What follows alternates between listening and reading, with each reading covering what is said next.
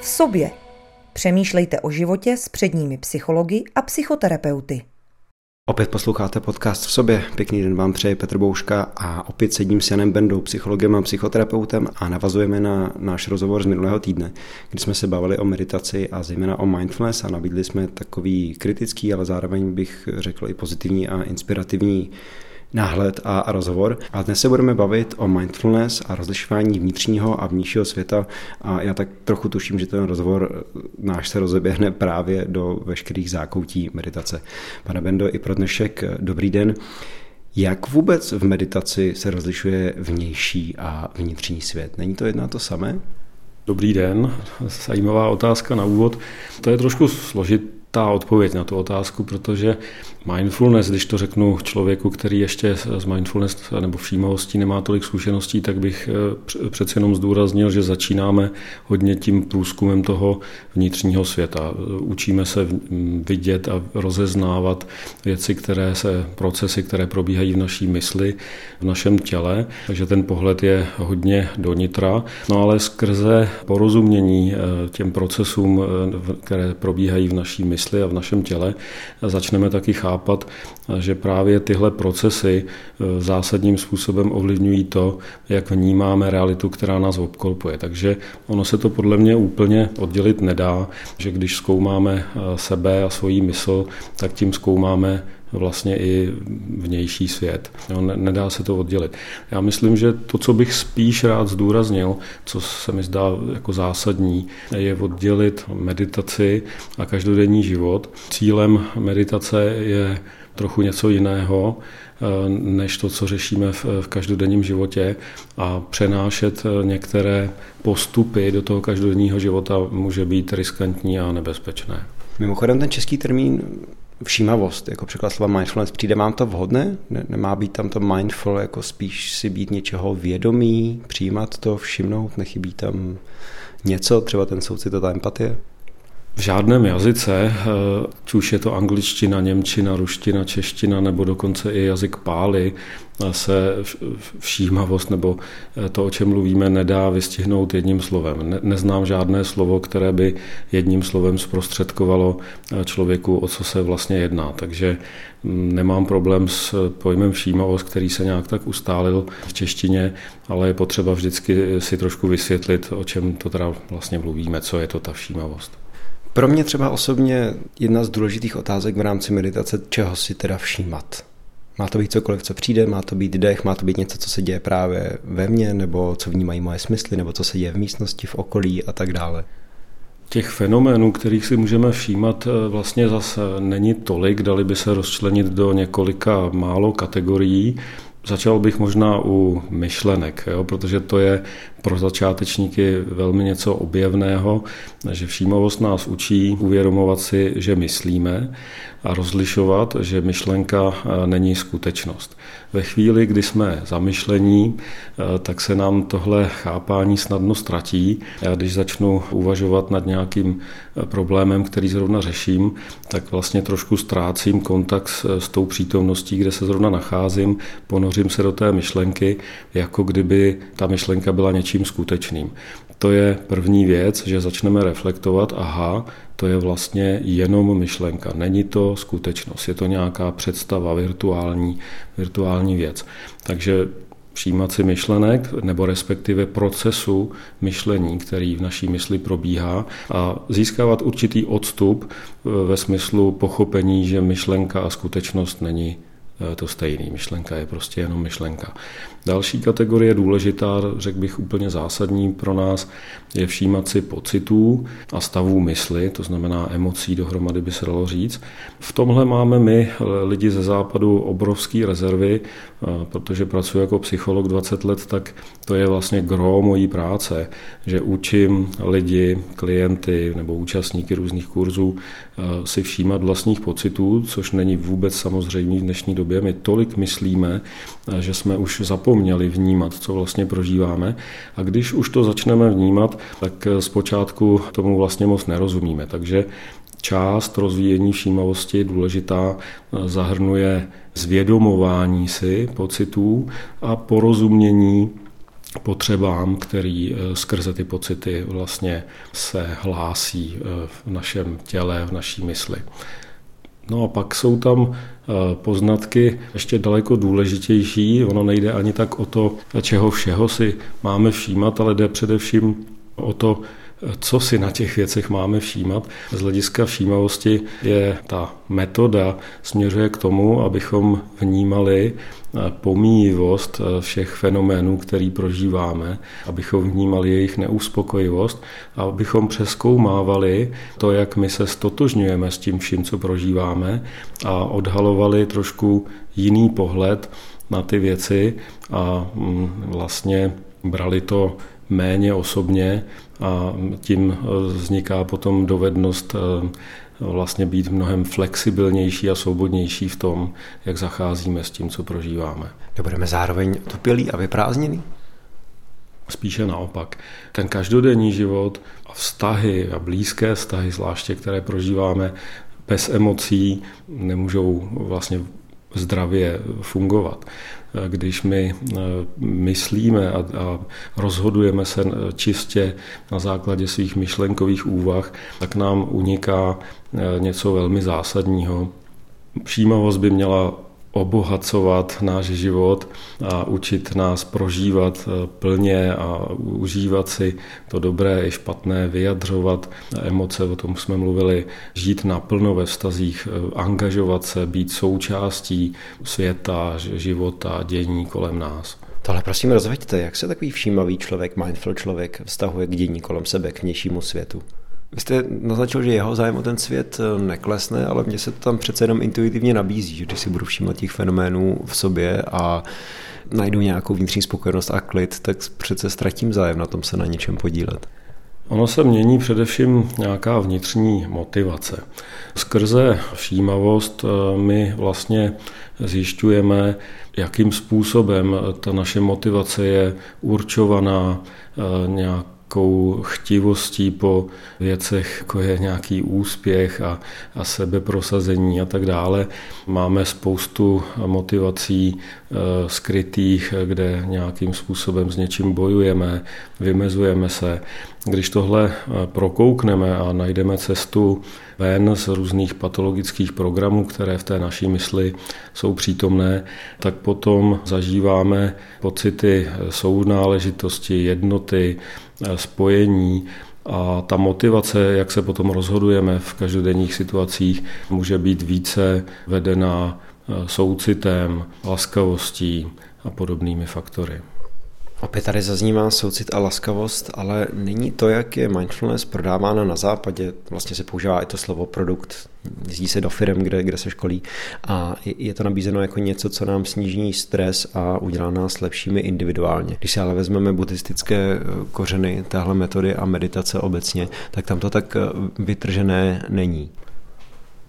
Máte asi pravdu, že minimálně část eh, lidí, kteří se s všímavostí eh, seznámí, vlastně logicky, automaticky, tak jak jsme zvyklí, si spojuje tu metodu eh, s nějakým sebe, s dokonalováním, vlastně s nějakým jakoby posilováním schopností toho všeho, dejme tomu ega.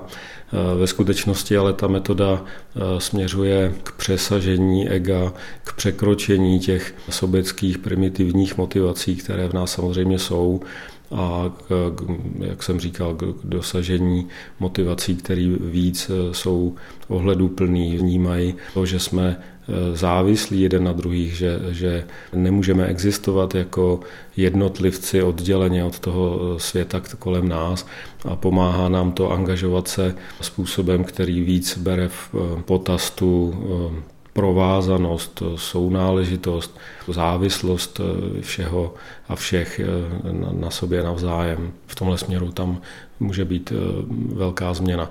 Sklame to teda každého, kdo by očekával, že zdokonalí eh, své já a dostane se do nějaké představy dokonalosti někoho, kdo je perfektní, tak to není. Jak můžeme zaujímat všímavý a soucitný, láskavý, láskyplný postoj k někomu nebo k něčemu, co nás opravdu štve? A teď třeba se nabízí na první dobrou takové kliše, ale politika, politická situace nebo někteří politici a političky. no dobře, Když nás něco štve, to znamená, že se zlobíme, můžeme mluvit o nějakém pocitu hněvivém, je vždycky sekundární pocit. Hněv je vždycky sekundární pocit. Všímavost, když eh, využijeme a podíváme se na svůj hněv, tak se dostaneme k něčemu, co eh, předchází ten hněv. Tam najdeme pocity osamělosti, strach, pocity nedostatečnosti a tak dále. Všímavost nás vede tímhle směrem a učí nás hlubokému sebepřijetí a péči o sebe. Když e, tohle začne e, fungovat, e, tak samozřejmě potom vidíme a víme, jednoznačně víme, že když se někdo chová arrogantně nebo agresivně, tak to vychází z jeho strachu, z jeho pocitu méněcenosti a podobně. Tohle vidění pomáhá při zvládání konfrontace s tak třeba s takovýmhle člověkem, když dokážeme chápat, že někde v hloubi duše ten člověk velmi trpí. Vnímáme vlastně tu jeho bolest tak to může přispět ke zvládnutí té situace. Neznamená to, že se nebudeme bránit tam, kde někdo nás napadá nebo dělá něco neprospěšného.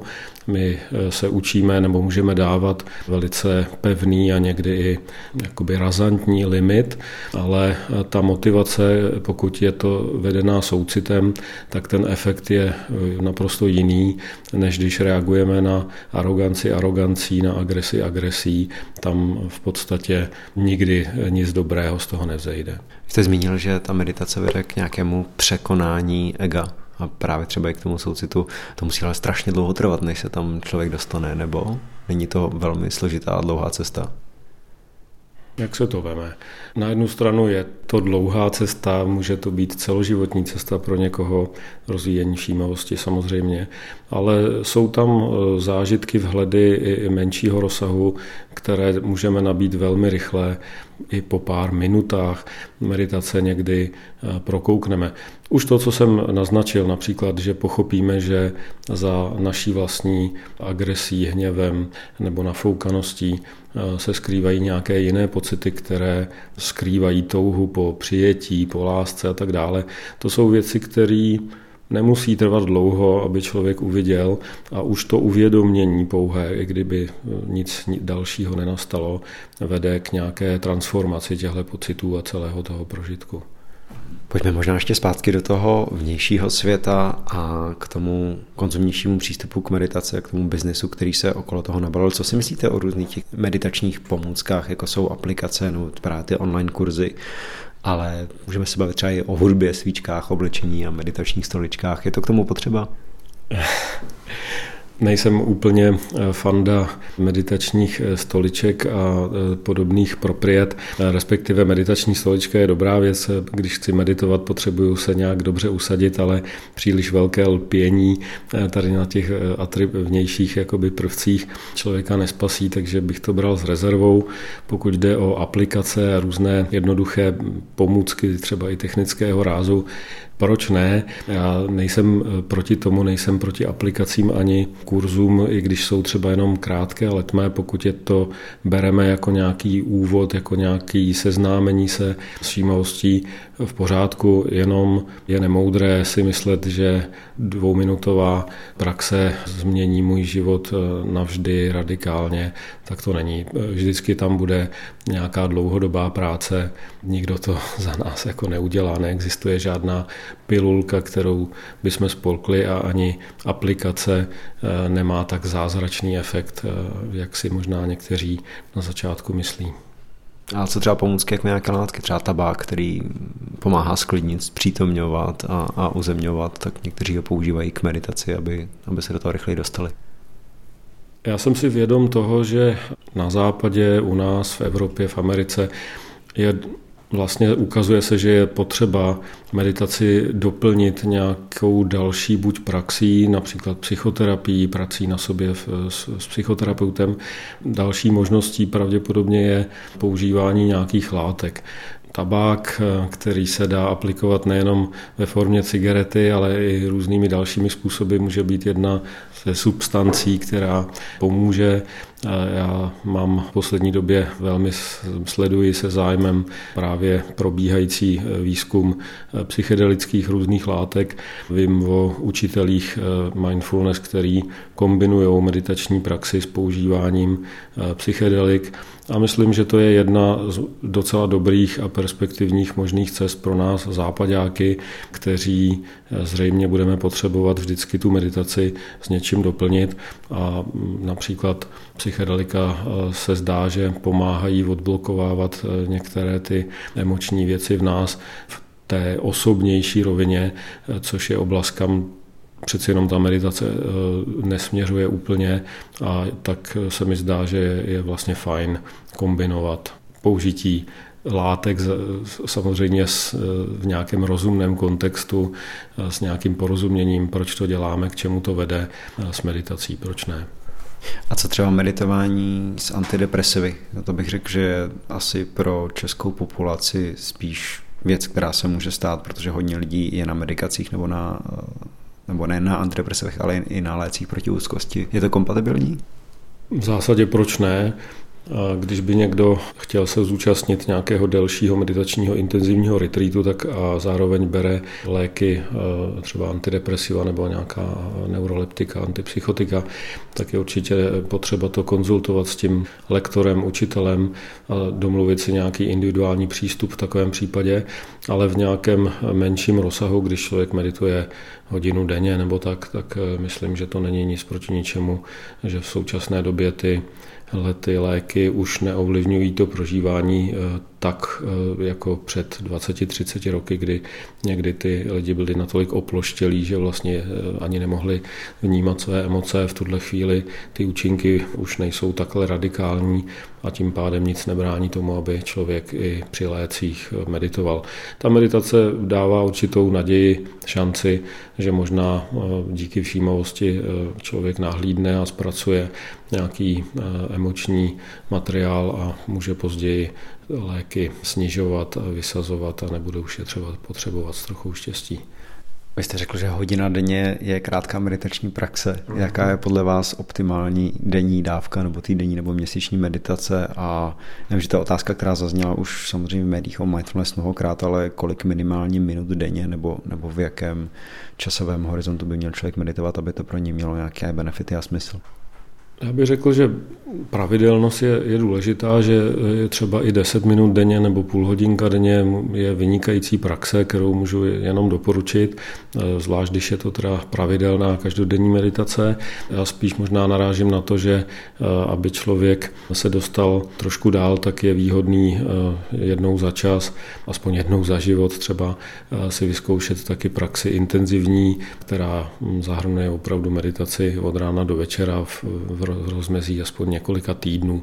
Velmi bych eh, doporučoval všem zájemcům o všímavost aspoň jeden takovýhle delší retreat absolvovat, potom eh, udržovat čitou míru všímavosti jako psychohygienu v každodenním formátu. To je dobrá kombinace. Proč se podle vás na západě spopularizovala zrovna tak mindfulness, tedy meditace všímavosti a proč nepracujeme víc třeba s mantrama nebo s pranajámou, s dechovými technikami nebo s hudbou?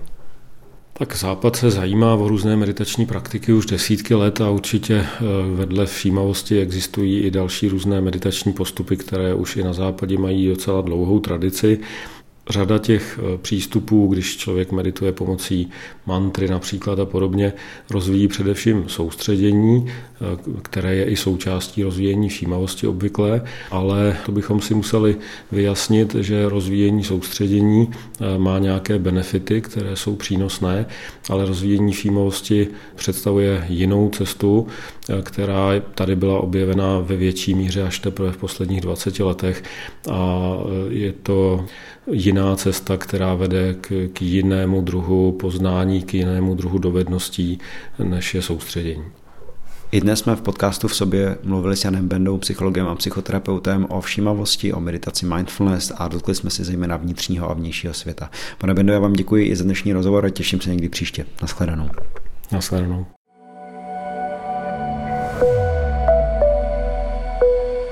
Více audia, článků a videí o tomto tématu najdete na webu psychologie.cz, největším českém portálu o sebepoznání.